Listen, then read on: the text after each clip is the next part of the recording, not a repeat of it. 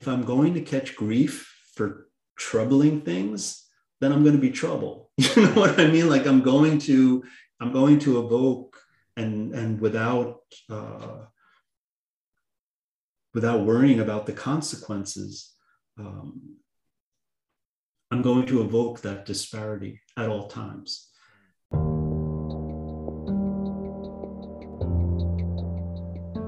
Welcome to Little Did You Know. Well, little did you know, you named God nigger. And I'm your host, Matthew Charles.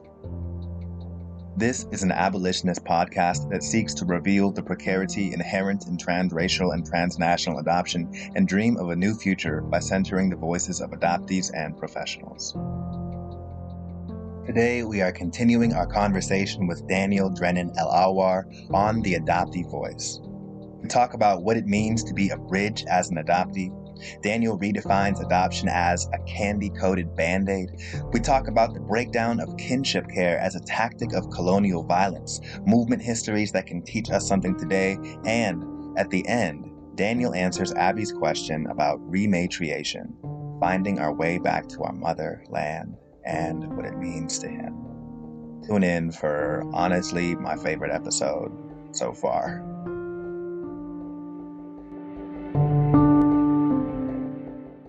What then should be the role of the adoptee's voice in today's world? What would make for a valid and activist adoptee discourse?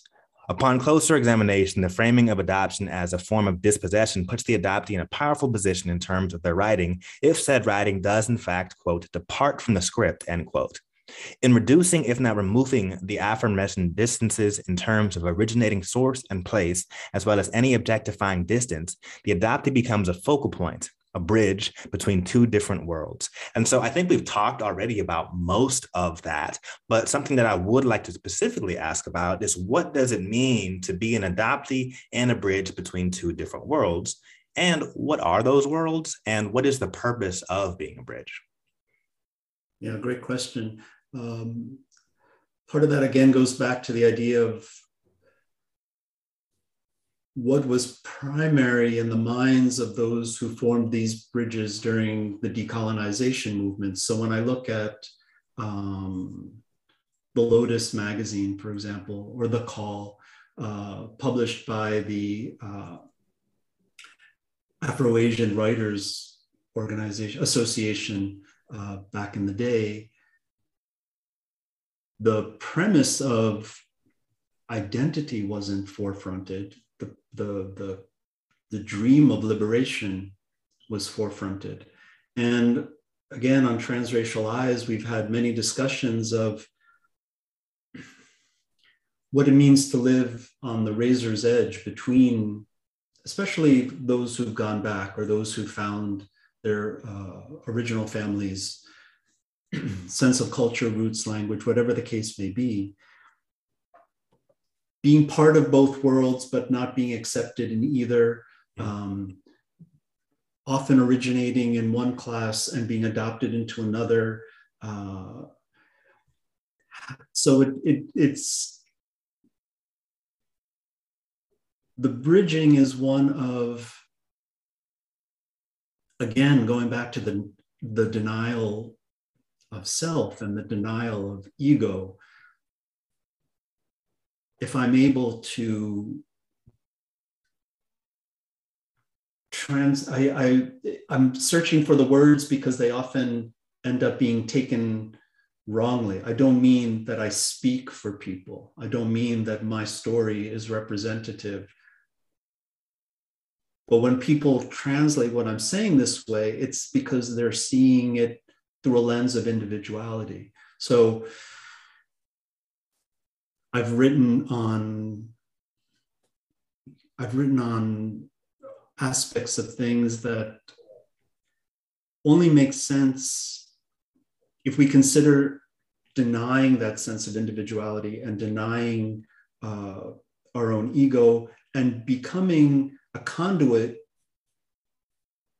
because in the north in north american society by virtue of my education by by virtue of uh, where I've reached professionally speaking, I'm walking around with privilege and I don't deny it. By the same token, there are limits to that, and I know those limits, and I work to either overcome them or deal with them or push past them. The ability or the requirement, I feel, not requirement, the, the, the need for me to be a constant reminder. By bridging, I don't mean I want to live comfortably in this world and I want to live comfortably in that world, because I don't think that day is going to come. But if I think of it in terms of an uneven playing field or differential or inequality, then I'm, it is incumbent, there's the word, it's incumbent on me to be attempting to level that playing field. That makes me more than unwelcome in the place of my acculturation and more than unwelcome in the place of my origin, which, due to reasons having to do with colonialism and uh, Western infiltration, politically and otherwise, um, you know, the, the dominant culture in Lebanon is no less unwelcome than the dominant culture in North America. So if it's if I'm going what I'm trying to say in, like layman's terms, if I'm not going, if I'm if I'm going to catch grief for troubling things, then I'm going to be trouble. You know what I mean? Like I'm going to I'm going to evoke and and without uh, without worrying about the consequences. Um, I'm going to evoke that disparity at all times. And it makes you, you know, it becomes problematic. I think, you know, the, the, my, my job as a professor at the American University of Beirut, a colonial institution, if ever there was one, you know, when Malcolm X was asked to speak there, uh, the president at the time, who was an American, said, you know, no enemy of America is going to speak on American land. So seeing the American University as like a uh, a place uh, that belonged to the United States. Um, but I, I, I feel I, I know that speaking the way I did while on campus, or even you know working with Palestinians, or the collective that we started that uh, worked along these lines, was not welcome there either. So in a weird way, there's a bridging, there's a bridging that I see between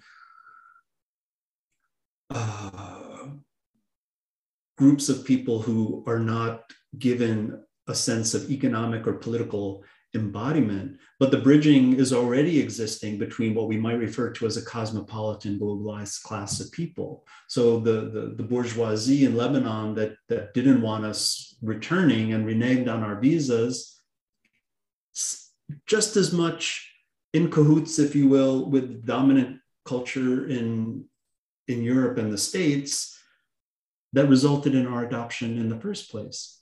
Local Lebanese law was changed. Local Lebanese view of children was changed in order to um, facilitate our removal from the country.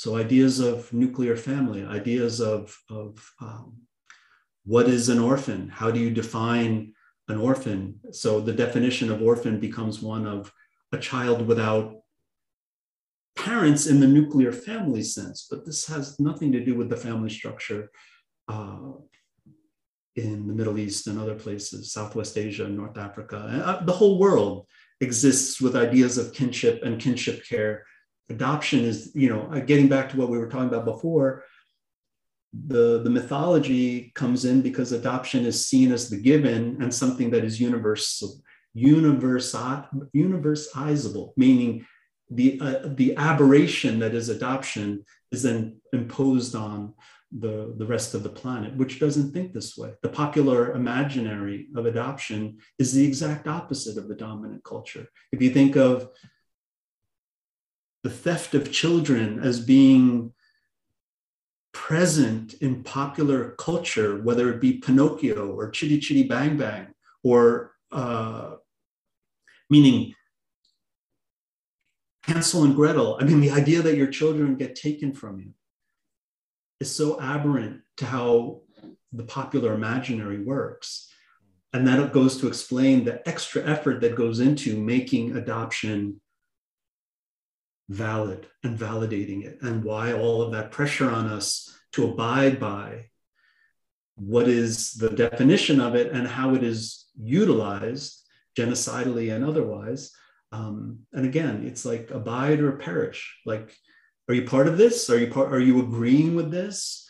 If not, it's all going to rain down on your head. I want to field there as well. no, it's all right, man. It's it's all right. Um, thank you for sharing all that. Um, you have another paper building off what you were just saying, adoptee as citizen, denizen, and alien. And I'll read uh, a short excerpt from that and ask some questions. A redefinition of adoption might be posited thus Adoption is, in and of itself, a violence based in inequality. It is candy coated, marketed, and packaged to seemingly concern families and children, but it is an economically and politically incentivized crime. It stems culturally and historically from the peculiar institution of Anglo Saxon indentured servitude and not family creation. It is not universal and is not considered valid by most communal cultures. It is a treating of symptoms and not of disease. It is a reductive inversion of informal kinship practices. It is a negation of families and an annihilation of communities not imbued with any notion of humanity due to the adaptive culture's inscribed biases concerning race, class, and human relevancy. Wow, there's so much there, my man. So, uh, first question you mentioned that adoption is quote a violence based and inequality how is adoption a treating of symptoms and not of disease this came up at the conference over the weekend and it was and it remains disturbing for me to see those of us who suffered displacement and dispossession being part of the process meaning coming back and thinking that there's some reformable or reformed version of adoption that can be put in place that will work better. And my response is always given the 1%, if we go to the 99 versus the 1% type of equation, if the 1% were to find it possible to adopt every child considered to be in need we would have done nothing to have gotten rid of poverty, inequality, the disparities of, of, of living around the world. And knowing that that is overcomable, the fallacy of adoption as a, as a saving grace becomes evident. So I find it, you know, the it's a perfection and we it's a perfection and a formalization of processes that got a bad rep. So the orphan trains, you know, they were those were couched in the same vocabulary of saving these children. And, and but Charles Loring Brace made a, a, a point of saying, referring to the children on the streets of New York and Boston as street Arabs from the dangerous classes. And that struck me because, in actuality, it wasn't an anti Arab sentiment, it was an anti Semitic sentiment. So, street Arab was a reference to uh, uh, the tenement populations. And you know the words we have like urchin and things like this that de- define uh, the children of these people. Um, but it was the same in lebanon. You know we were seen as a social problem that needed to be gotten rid of. And so when the premise is one of making it uh, palatable, I go right to, you know, either I, okay, if I'm, if I'm dealing with the symptom, then you're going to have to explain to me how all of these children are going to make it to the first world, for want of a better term, or the global north, or however we posit it. And if that's not possible, and if that's not your goal, tell me what your goal is, because unless that's possible, you're treating a symptom, a symptom of your cause, you know, whether it be globalization, imperialism, colonialism, the wars that have been going on for the entire history of the United States. I think there are two years in American history that the country has not been at war. You know, to turn the destruction of Korea or Vietnam into a marketing campaign of a baby lift, this is obscene. This is this is horrific. And yet, that I in Afghanistan, those same images of, of soldiers holding children that they were res- rescuing, that hit me like a ton of bricks. It's like the same shit ass propaganda we've been looking at for 50, 60 years. It's crazy. Um, so the, the either, but the point being, dominant culture of, of bourgeois liberalism makes no claim to wanting to spread, well, only exists based on its negation, which it constantly points to in order to make itself feel better about itself.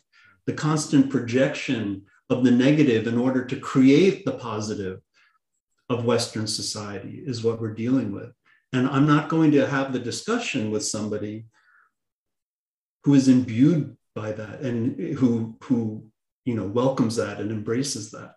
So until you're ready to talk about the disease, which is the system that you've created and which privileges you and lifts you up to the detriment of so many others, there's no discussion to be had. Right, because so much of adoption is thought of as a charitable act, and in the context of it, it is the powerful who are able to to do this charity for the powerless. Um, and so, whether that's in the context of transnational adoptions or domestic adoptions, wherever it is, it is those with financial capital often who are able to be the class of adopters and those without capital those without safety those who are immersed in precarity who are forced in these positions where they must dispossess their own child for quote unquote their own good um, and and so um, there's this quote um, a world uh, charity is is not needed in a just world. And so that really resonates me insofar as what you're saying of just like you don't you don't get a badge for doing this alleged charity while on one hand it's a charity in the other hand you got the gun to the people's people you you're created this war uh, in, in, the United States, the context of a race war, which has destabilized Black humanity uh, ever since it got here, has invalidated it every single step. Um, and uh, listeners, if you don't believe, you can look into the history of the Reconstruction era of this country. Um, and so this country has never desired um, a liberated class of Black people, um, but it loves to pat itself on the back when white adopters take in Black children who are in allegedly, maybe truly, but also really allegedly and assumed precarity. Um, I often, I often say, I often say to, well, I say it a lot now that I'm in Canada. You know, don't break your arm patting yourself on the back because, hey. and, and don't do that at my expense, or don't do that for my benefit. You know, and there are terms for it. You know, there, there's a book by Jean Bricmont called Humanitarian Imperialism. You know, the shift from uh, and this is getting into like Antonio Gramsci and ideas of, of hegemony. If I can't control you by convincing you of your betterment, then I need to resort to force. And there's a flip to that, which is also when the force has been removed, how do I continue the control? And so, whether it be humanitarian aid or quote unquote charity, uh, NGOs, you know, the, the Palestinian rap group uh, Katibe Khamse have a great song called Jama'at, which is the translation of NGOs, and it just lists. It's basically a manifesto for why you know we would be fine if we could get rid of all of these people, basically thinking that they're helping us when all they're doing is siphoning off um, money from the West to promote themselves and perpetuate themselves as a class of lice. I don't know what the what a good analogy would be. But the other analogy I use is pyromaniac firefighters. You know, like someone burns your house down and then shows up and rescues you, quote unquote, rescues you. Uh, that's not right there's no beneficence there. There's no Right. charity there you know? Am i supposed to thank you for putting me into the conditions wherein i needed to be saved? Exactly exactly. Um next question is how or mm, what do you mean adoption is a reductive inversion of informal kinship practices? So what what becomes interesting and when i was i had a fellowship at the asfari institute in uh, in beirut and my focus was on citizenship and as i was researching you know part of part of the issue is the global north global northern view of the global south as being uniform and again this idea of a blank slate it just needs to be impressed with Hmm. modernity and it just needs to be molded with ideas of modernism Uh, but what you find what i was looking for what i was researching was resistance to the push for adoption from their countries. And this took many forms. Um, in a country like uh, Mor- Morocco, the, the discussion was on uh, the Quranic invocation of the orphan and the communal care of the orphan. So it was the issue wasn't how to put it the issue wasn't that there wasn't protection for those children. The issue was that a westernization had broken down the nuclear, had broken down communal kinship, had broken down uh, uh, sense of community in a way that only allowed for orphanages to exist as exporters of children. Hmm.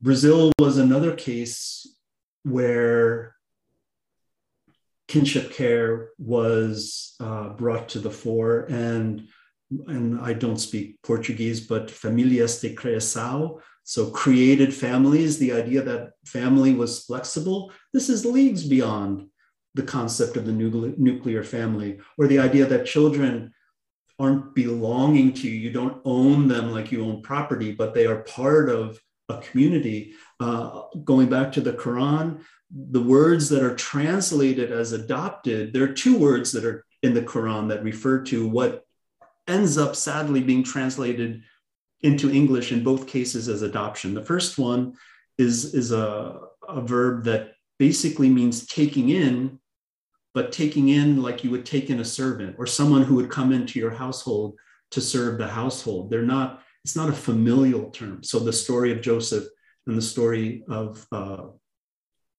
uh, Moses, blessings upon them, both refer to this term. The other term speaks of acknowledgement, like a town would acknowledge a townsperson. So it's again, it's not a familial statement, but it's one of you are part of this greater body. And that those connections are valid and they cannot be ruptured. Um, in the, in the Black community in the United States, Dorothy Roberts has ris- written extensively on foster care and adoption as a tax on the Black family and, and setting up a kind of uh, breakdown of community that goes back to you know Daniel Patrick Moynihan and his statements about the Black family back in the day. So the the notion so take if I if I need to undo and again I, I, speak of it in terms of, of Anglo-Saxon culture because the colonization of Scotland, the colonization of Ireland were premised on breaking clan structures down. Hmm. So that the, the ability to take the Highlands in Scotland or to overcome Irish resistance, the first thing that it was done, is done, is breaking down of the family structure, redefining it along lines of nuclear family, such that you're able to then turn to children and say, this children's not connected to somebody. This children, this child is not connected to a family, meaning two parents. our, our the organization that we started in Lebanon called Beda'el, which means alternatives, very similar to how you described the uh, Indian Child Welfare Act. We and it's so easy to do. You set up a list and say, okay, first thing, are the parents dead? No. Okay, are they in, in prison? Like what happened to them? Why aren't they? Whatever that reason is, can they be assisted in some way? And you keep going down the list. Okay, they are dead. All right, well, are their uncles? Are their aunts? Are their grandparents? Is there a group, is there a communal representative, especially in the indigenous case, that's willing to take into this child? When you have this long ass list, and the very last thing is okay, in this worst case scenario, we will consider adoption. The question becomes why is everybody hell bent on taking 0.99 and making it 0.1? Right. And that reframes it and gives us what adoption is. So the breakdown of kinship care as a form of colonial or imperial aggression, uh, to me, is evident at this point. Trying to convince somebody of that is a little bit more difficult. But I think when you look at sites of resistance in countries that have pushed back against adoption, and this includes England, the mothers of the found of the children in the foundling hospitals would take a, a very particular piece of cloth and, and attach it to the child's swaddling in the hope of being re- reunited, a kind of marker that would say, and it would match up with the rest of the cloth that the mother held on to.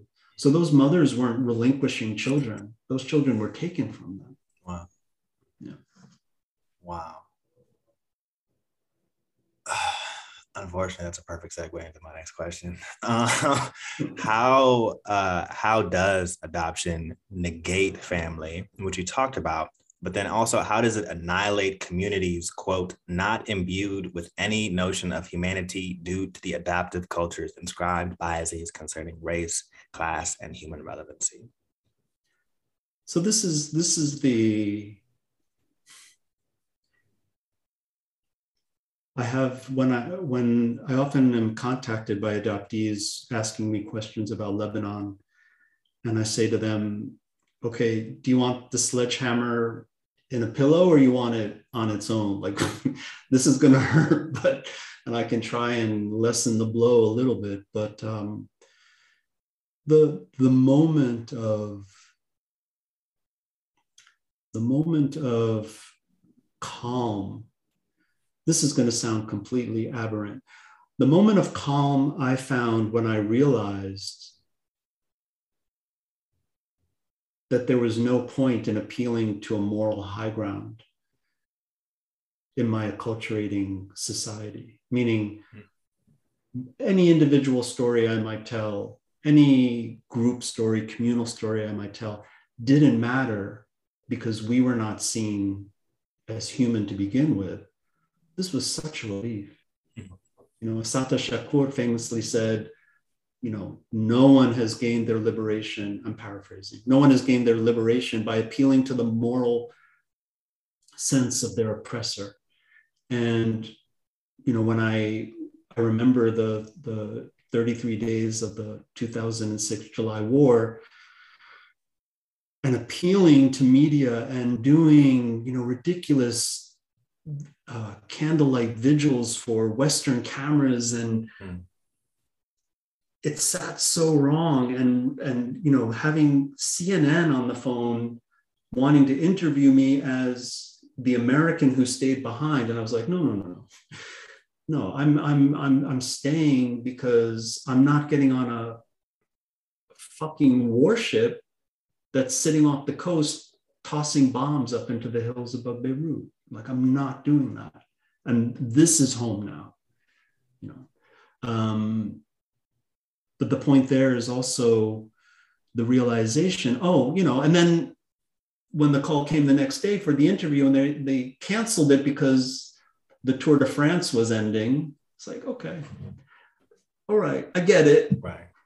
Doesn't make it, it doesn't make me feel good to say this stuff. It doesn't make me feel better, but it was a relief to know to understand that the mass of humanity is seen as excess and expendable. Mm. And at that point, you know, everything makes sense. The, the ascribing of a percentage of humanity to the black slave population of the United States.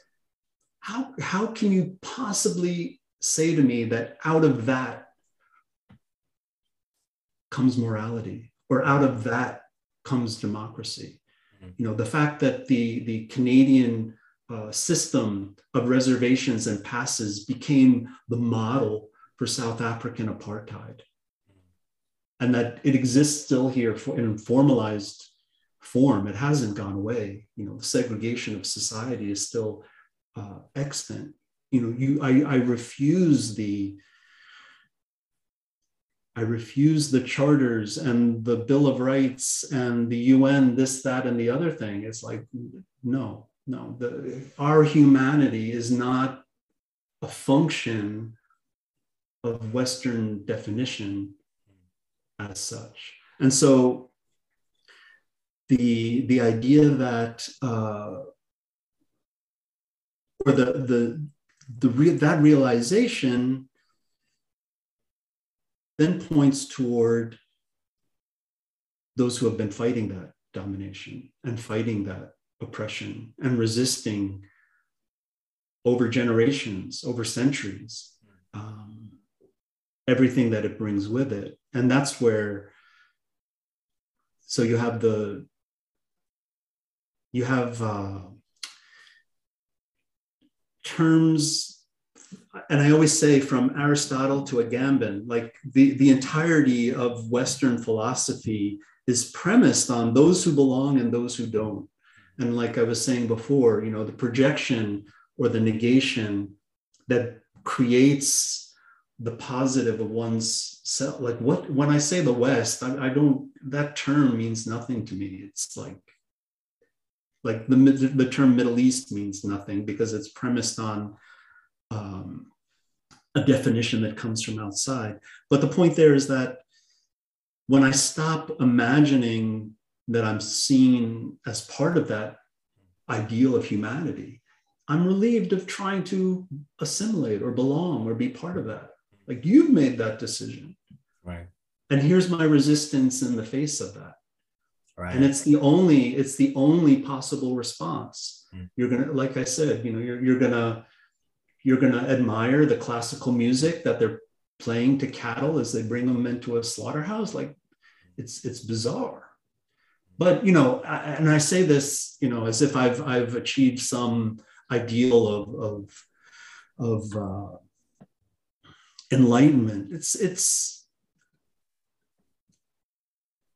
we're swimming in that water. it Does, you know, I don't judge anybody.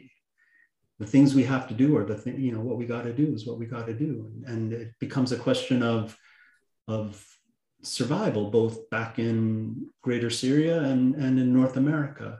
Um, but I don't have to I don't have to buy into the mythology of my oppressors in order to appeal to some higher sense of morality that doesn't exist in the first place.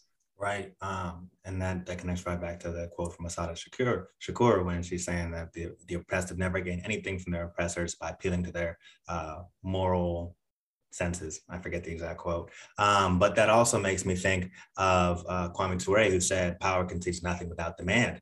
And, you know, there's this phrase that we have um, the haves and the have nots. Another way to imagine that um, in this context is the possessors and the dispossessed, because at this point in human history, the, the, the possessors possess most of everything on this planet and the dispossessed are dispossessed of everything. Like in oregon state i don't actually know if it's still this way but when i lived there it's illegal for you to collect rainwater.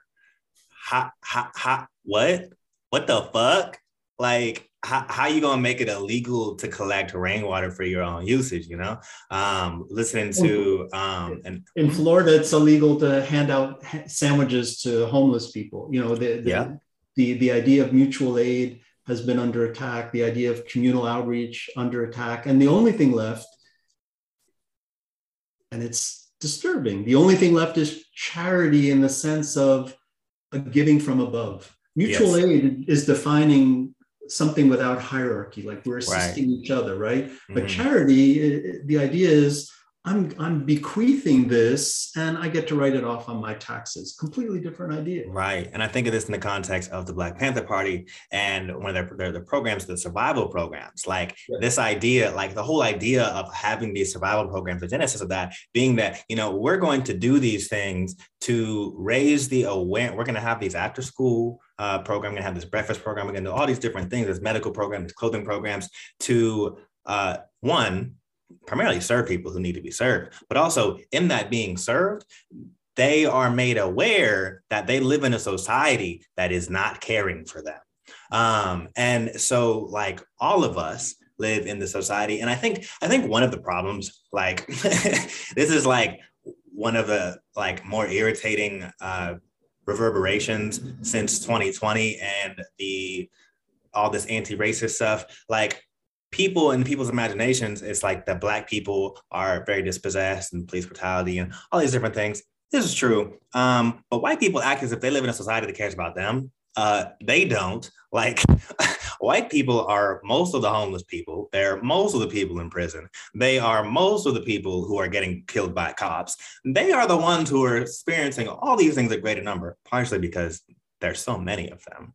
Um, and so there's also there's also the fact that and I'm old enough to remember, you know, when you grow up and the acculturation of the former white underclass, whether it be in Appalachia or the South, you know, Little Abner, uh, the, the there was a TV show called Hee Haw.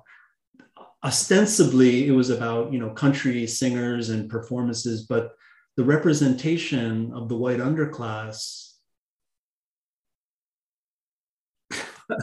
mind-boggling when you look back the point i'm trying to make is also that underclass served as the source of white adoptable children for a long stretch of time mm-hmm. separate from the baby scoop separate from middle class and upper middle class mothers who were forced to relinqu- relinquish their children for the sake of the family name uh, the white underclass of the United States served as the source of children. And it was when that source started to dry up, for want of a better term, that focus turned to international and other means of adopting children. Um, it's no accident that the, that underclass was made up of people from places which were racial, racialized as non-Anglo-Saxon. Yeah. So again, getting back to that idea of, um, you know, how do you, how, at what point, there's a, there's a, a great quote from a, Emmanuel Todd, a sociologist in France, and he says something along the lines of, you know, Anglo-Saxon culture defines the line that separates itself from you, but that line shifts and some people get closer and some people are are pushed further away. Mm-hmm. and some people are completely literally beyond the pale like they're never going to make it. Um, but that that that idea of who belongs it's like you know you're talking life raft kind of thing you know? Who's in and if i'm not in how do i fight to get a place inside of that? Right. safety Right, and and uh, what you're talking about with the reserves of white children depleting, and that's what turned the, the nation's attention to transracial and transnational adoption. Uh, this is historically documented in the 1972 uh, position statement on transracial adoption that was given by the National Association of Black Social Workers, wherein they say uh, you don't want to adopt black children for us. You want to do it because there's not white children to adopt anymore. We are a convenience to you. You didn't give a fuck about this before. Uh, obviously, using some different language. Uh, in the show notes, I'll have a link to that paper so y'all can read it for yourselves. But they said, no, transracial adoption, black to white specifically in this context, should not be a thing because one of the reasons is y'all white folks are not going to be able to help these black children uh, find coping mechanisms and defense mechanisms for this racist society because you are the racist in this society. and, and, look, so look where look sorry to interrupt, but look where we are now. This has shifted into, and this is really disturbing, especially like you said, in the 70s, um, black social workers were sounding this alarm. And you know Dorothy Parker, Dorothy Parker, Dorothy Roberts, among many others, have kind of continued that in their in their research and their work. Today, when you have on NPR white parents of black children, black adopted children, and they're presented as the perfected caregiver, right. you know, and they're writing books with titles like, "Oh my God, I can't," you know, I don't even want to say them having to do with you know vanilla and chocolate and and you know and you know and and how to's on taking care of, of of black hair and this kind of things. Like wait wait.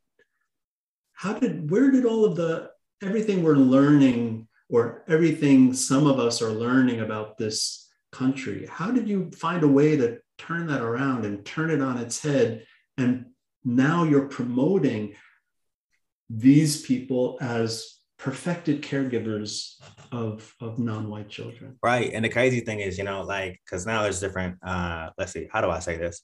Um now like a big thing in black to white transracial adoption you know uh white adopters are concerned about oh how do i take care of the care? So they're watching these youtube tutorials they're in their little groups doing whatever they're doing. Uh they're trying to uh, learn how to create uh like uh culturally um ancestral foods of the adopted children. Uh, and so um, different cultural uh, accommodations are, are being made for their uh, new Black child. Um, but, you know, what isn't really talked about is like, well, you know what? A lot of y'all's politics are still pretty anti-black. So, like, oh, I don't care if you know how to braid this kid's hair. like, like, uh, bro. and P.S. P.S. Are you willing to move across the tracks? I mean, that expression I use it for everything it means. The whole idea that there's a, a division in every town with a train track running through it, and there's one side and there's the other. Are you willing to step down from your class position move to that community and raise that child there? The answer is going to be right. resounding no. There's no. I had a conversation with an adoptive parent once, and she was saying, you know, uh, the son currently in our care is acting out, and I don't know how to deal with it. And I said, you know, by your last name, I can tell you're of Irish ancestry, mm. and maybe you want to look into the resistance to the dominant. Uh, colonizer of Ireland and realize what is what is your potential to resist now mm-hmm. and later she wrote back and she said you know we moved because it was an open adoption they moved to the neighborhood um, of the child's family and the her entire family you know basically disinherited her mm-hmm. like you know and so the repercussions of the, of crossing those lines and literal lines um, still exist and but that's what it, you know if somebody's going to say i'm a valid caretaker it's like okay step down. Right. Pick right. up and move and and and and learn. But then at that point you're you're you're getting to the, their validity as caretaker just goes out the window if they make such right. a so yeah, it's such a crazy, just like tightrope, not even tightrope, just did gymnastics that have to be done, you know. And as you're talking about moving across the tracks, you know, I'm reminded. I tell this in a number of different episodes, and to people that know me, you know, I was in Ferguson, Ferguson, October uh, after Mike Brown was killed. Um, got choked out by the cops. One of my favorite moments, uh, not that, I'm sorry, but my glasses uh, fell off my face because I was being choked out so violently.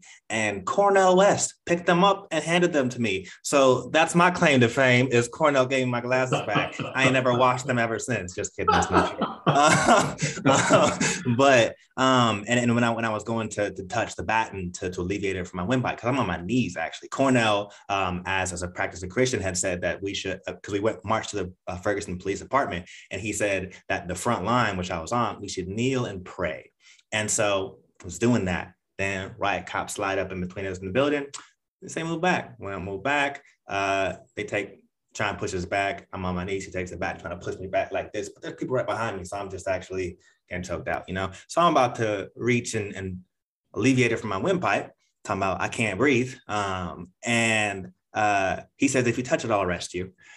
And so I didn't touch it. Let myself get choked out because I ain't have a phone. I ain't know my St. Louis family's number. Uh, so I was just like in between, not a rock and a hard place, but a batten and a hard body. Um, so tough. Uh, get back to Wisconsin and tell my my uh, adopter about this. And uh, white lady, um, she says, "What if there's a race war? Whose side do I choose?"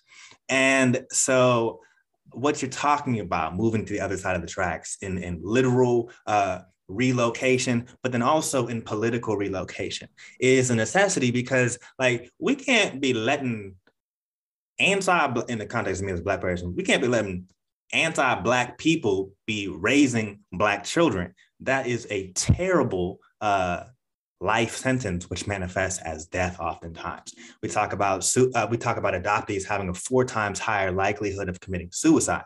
And as a, as a transracial adoptee, I will be honest, I have attempted a number of times.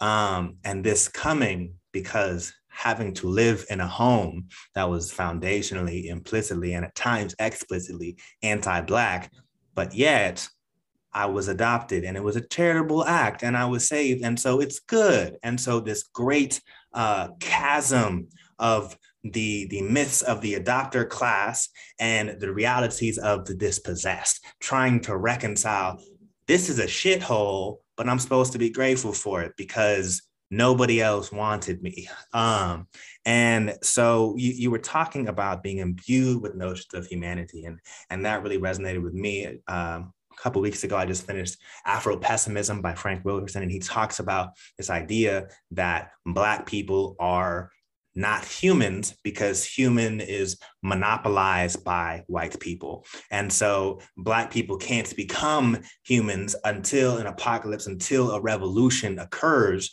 where we are then able to reclaim that. But no reform incremental reform is going to bestow upon us humanity. And so, um, something I wanted to ask you about is like, if humanity can be bestowed as as you you mentioned, um, what what does that really mean that humanity is being bestowed, and what more more presciently, what is the psychic effect of being a person who can bestow humanity and what is the psychic effect of being a person whom humanity must be bestowed upon? It's a great question. And the, the conundrum, the paradox of our existence, walking that razor's edge, and no matter what we might do to make it palatable for ourselves, I've often spoken of my, uh, especially the 12 years I was back in Lebanon, Lebanon, plateaus of comfort where whatever narrative had developed in my head, I was comfortable for it and I stopped pushing and I stopped searching because I needed a resting place. Hmm. And then at some point that would be channeled or tr- challenged or troubled. And I had to, I had to pick it up again. Um, but looking back on that, I realized that that comfort is not real. And that's when i started constantly troubling my own sense of uh, identity belonging all of these things. Long-winded way of saying the resonances that i find with that line of thinking come both from uh, my faith from Islam, but also from Marxism and a lot of writers from the global south. And again, the conundrum and the paradox becomes how do I approach this and find a way to remove myself from the lens that I've been acculturated to put in front of everything, which is a particular perspective coming from a particular class definition and idea of uh, liberalism and democracy. And I often find myself saying things like, and again, El Hajj Malik Shabazz was the master of this, like being asked a question and questioning where the question comes from and pointing out the, the, the invalidity of the originating question because of who's questioning and the society that it's coming from and being able to upend the prevailing wisdom that is putting you in your corner is painting you into a corner. Uh, i turn to i turn to a lot of writers from the like i said you know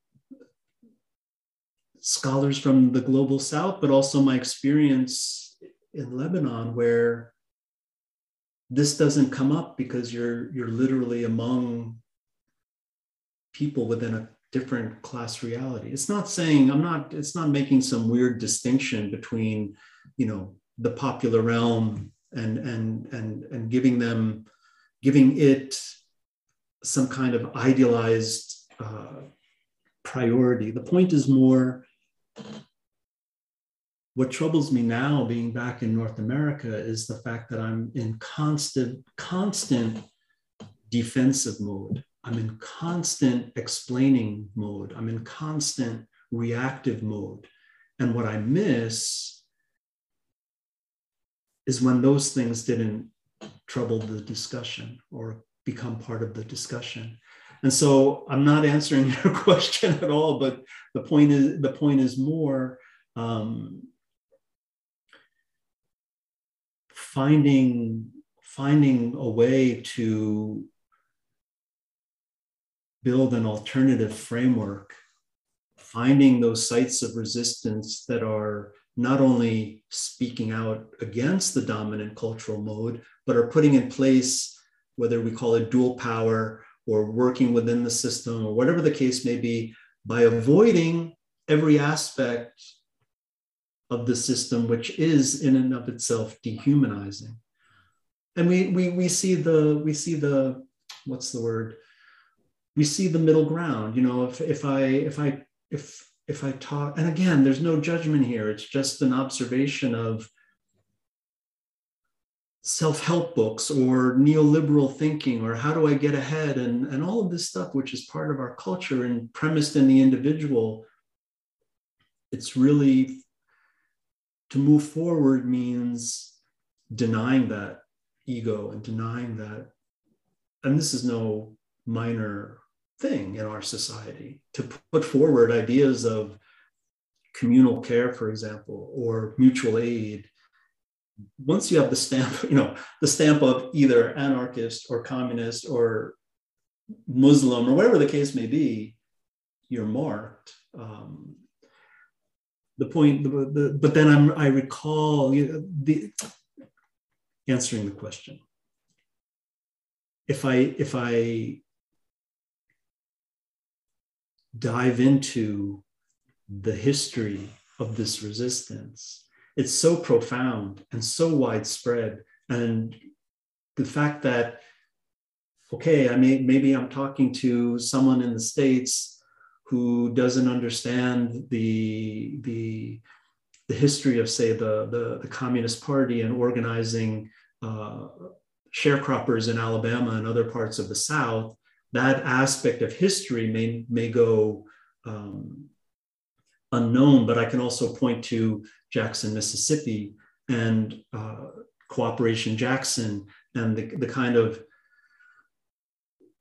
resistance to not just the state of Mississippi, but the dominant cultural mode of the country. I can point to that as living, breathing resistance that is currently taking place. And it, it's in researching those sites of resistance. You know, growing up in New Jersey, I didn't learn about the Paterson Mill strikes. I didn't learn about, you know, the, the history of, of anarchism in the States. Like I didn't know there was a Kropotkin anarchist library in Piscataway, which was across the river from where I grew up.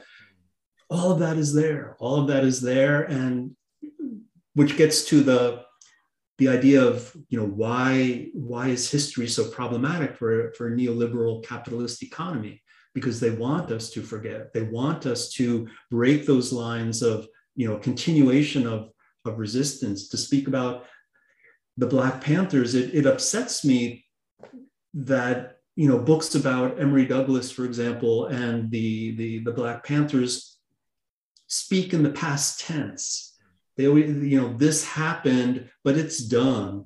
So don't look at that as any kind of inspiration. Go to Oakland.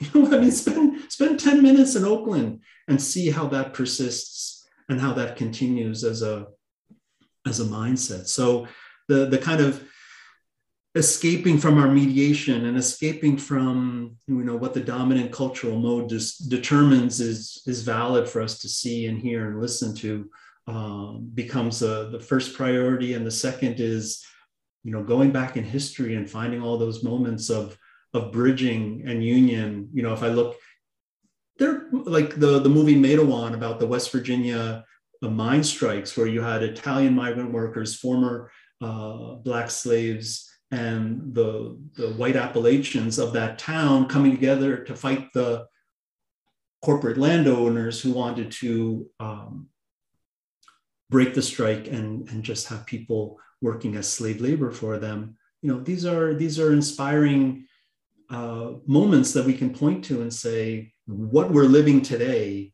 is contrived. What the the moment we have, what's going on around us now, is not the history, and it doesn't. You don't have to go back too far before you start seeing uh, this sense of of bridging and coalition and solidarity, um, which is what is needed. You you know to to to put apocalypse and revolution in the same sentence, you know, apocalypse to me is the thing that you've allowed to happen because you're not revolting. You know, it's this is the trajectory we're on without revolution.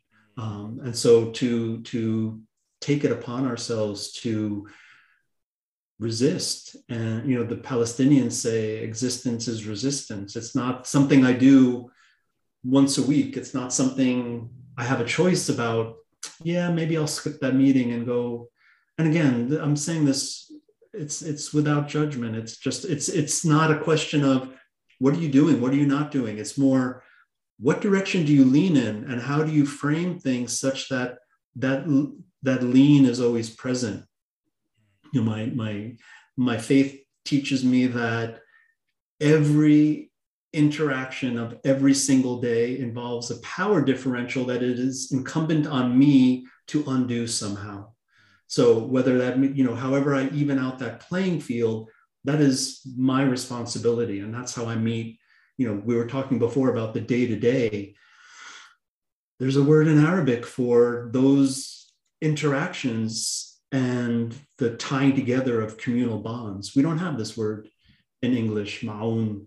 You know, it's a, it's a, a surah of the Quran, and the translation is always different because there's no one English word that kind of sums that up um, it, it reminds me of you know the the the, the days of Kwanzaa and one being Juma and the coming together in congregation. It's similar. There's not a there's not an English equivalent for us to point to as having meaning there. And so I look to that as what's missing.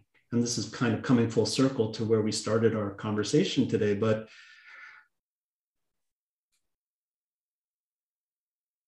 knowing what's missing and knowing that that aspect of communal bonding is not taking place throughout society. It does take place in these pockets of, of resistance and that's what makes them resistance. And this is what's attacked when uh, when they come after us and, and point out you know you're a, you're an enemy of the state or you're anti-american or you know stand up and pledge your allegiance. Like no no right. I'm not doing it right? In a world that wants us to forget, remembering is a revolutionary act and is a genesis yeah. of sorts.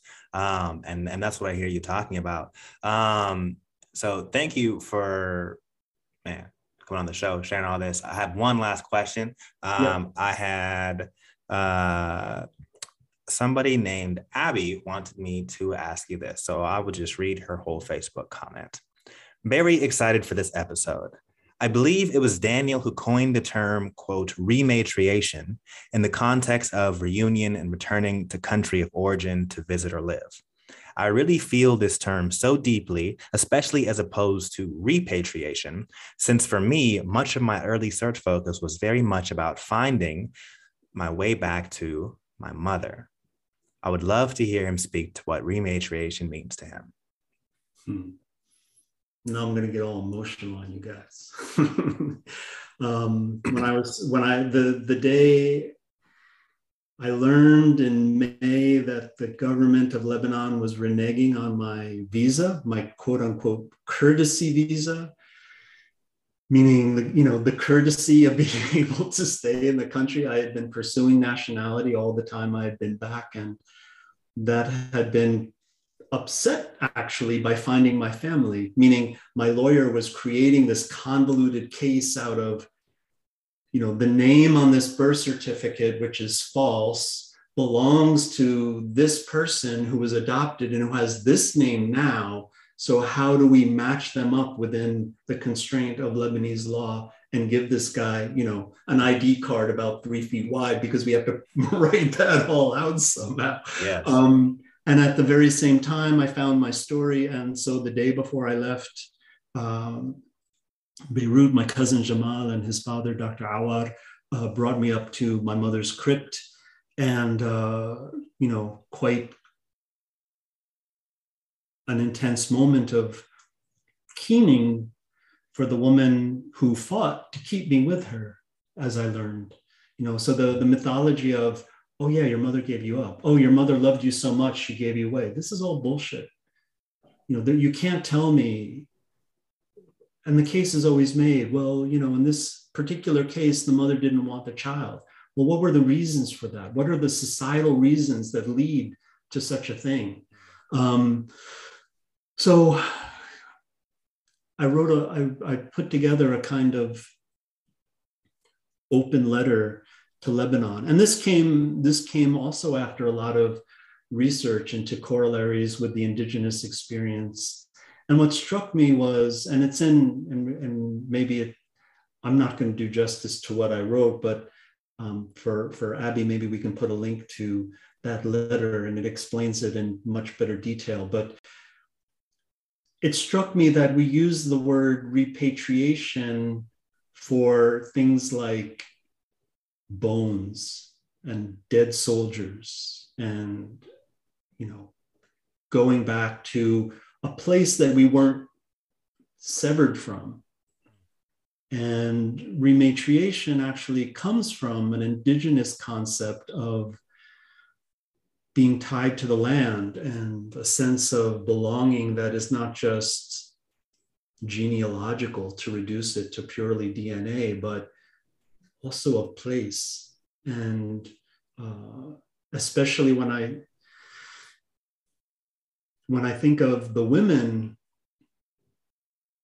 who were the front line defenders of my return, you know, when, when my original family sent a sheikh within the Druze community to basically warn me away, it was the women of my village who protected me. And they, a sheikh showed up at uh, my cousin Arij's door, and her mother and said to her mother, uh, we want Daniel's phone number. We need to call him and get him off the search. You know, this this wasn't possible. There's no way possible that he belongs to this wealthy and powerful family within the community.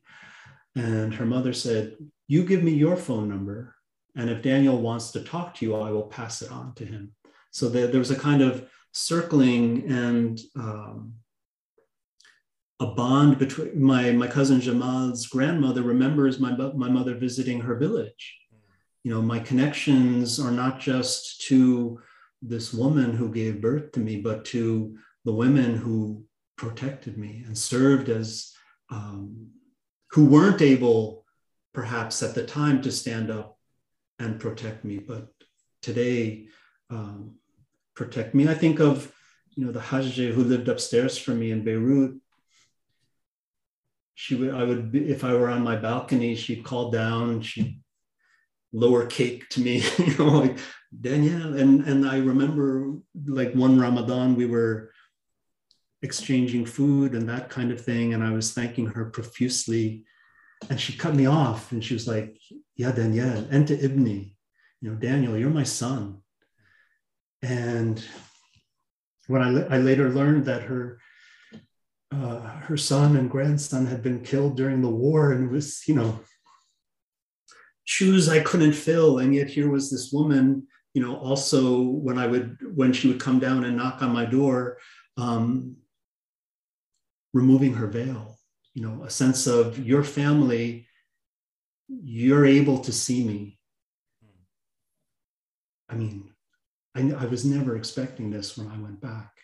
And so the the idea to me of and I can go on and on and on and I I've it's in it's in this letter so we'll just give out the link and I'll stop rambling but you know the mothers of Spain who assemble every week in white and in Argentina as well looking for the children and the grandchildren who are uh, now grandchildren who were disappeared during Franco's reign or who were disappeared during the, the dictatorships in, in South America.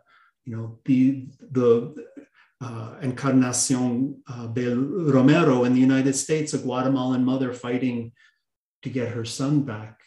You know, here's the mother, she wants her child back, and the courts, of course, rule her to be an immigrant and not valid. And so, um, but the original, the original sense of the term, and in the the the letter I'm referring to, I, I give the actual link where where I found the word and how I came across it.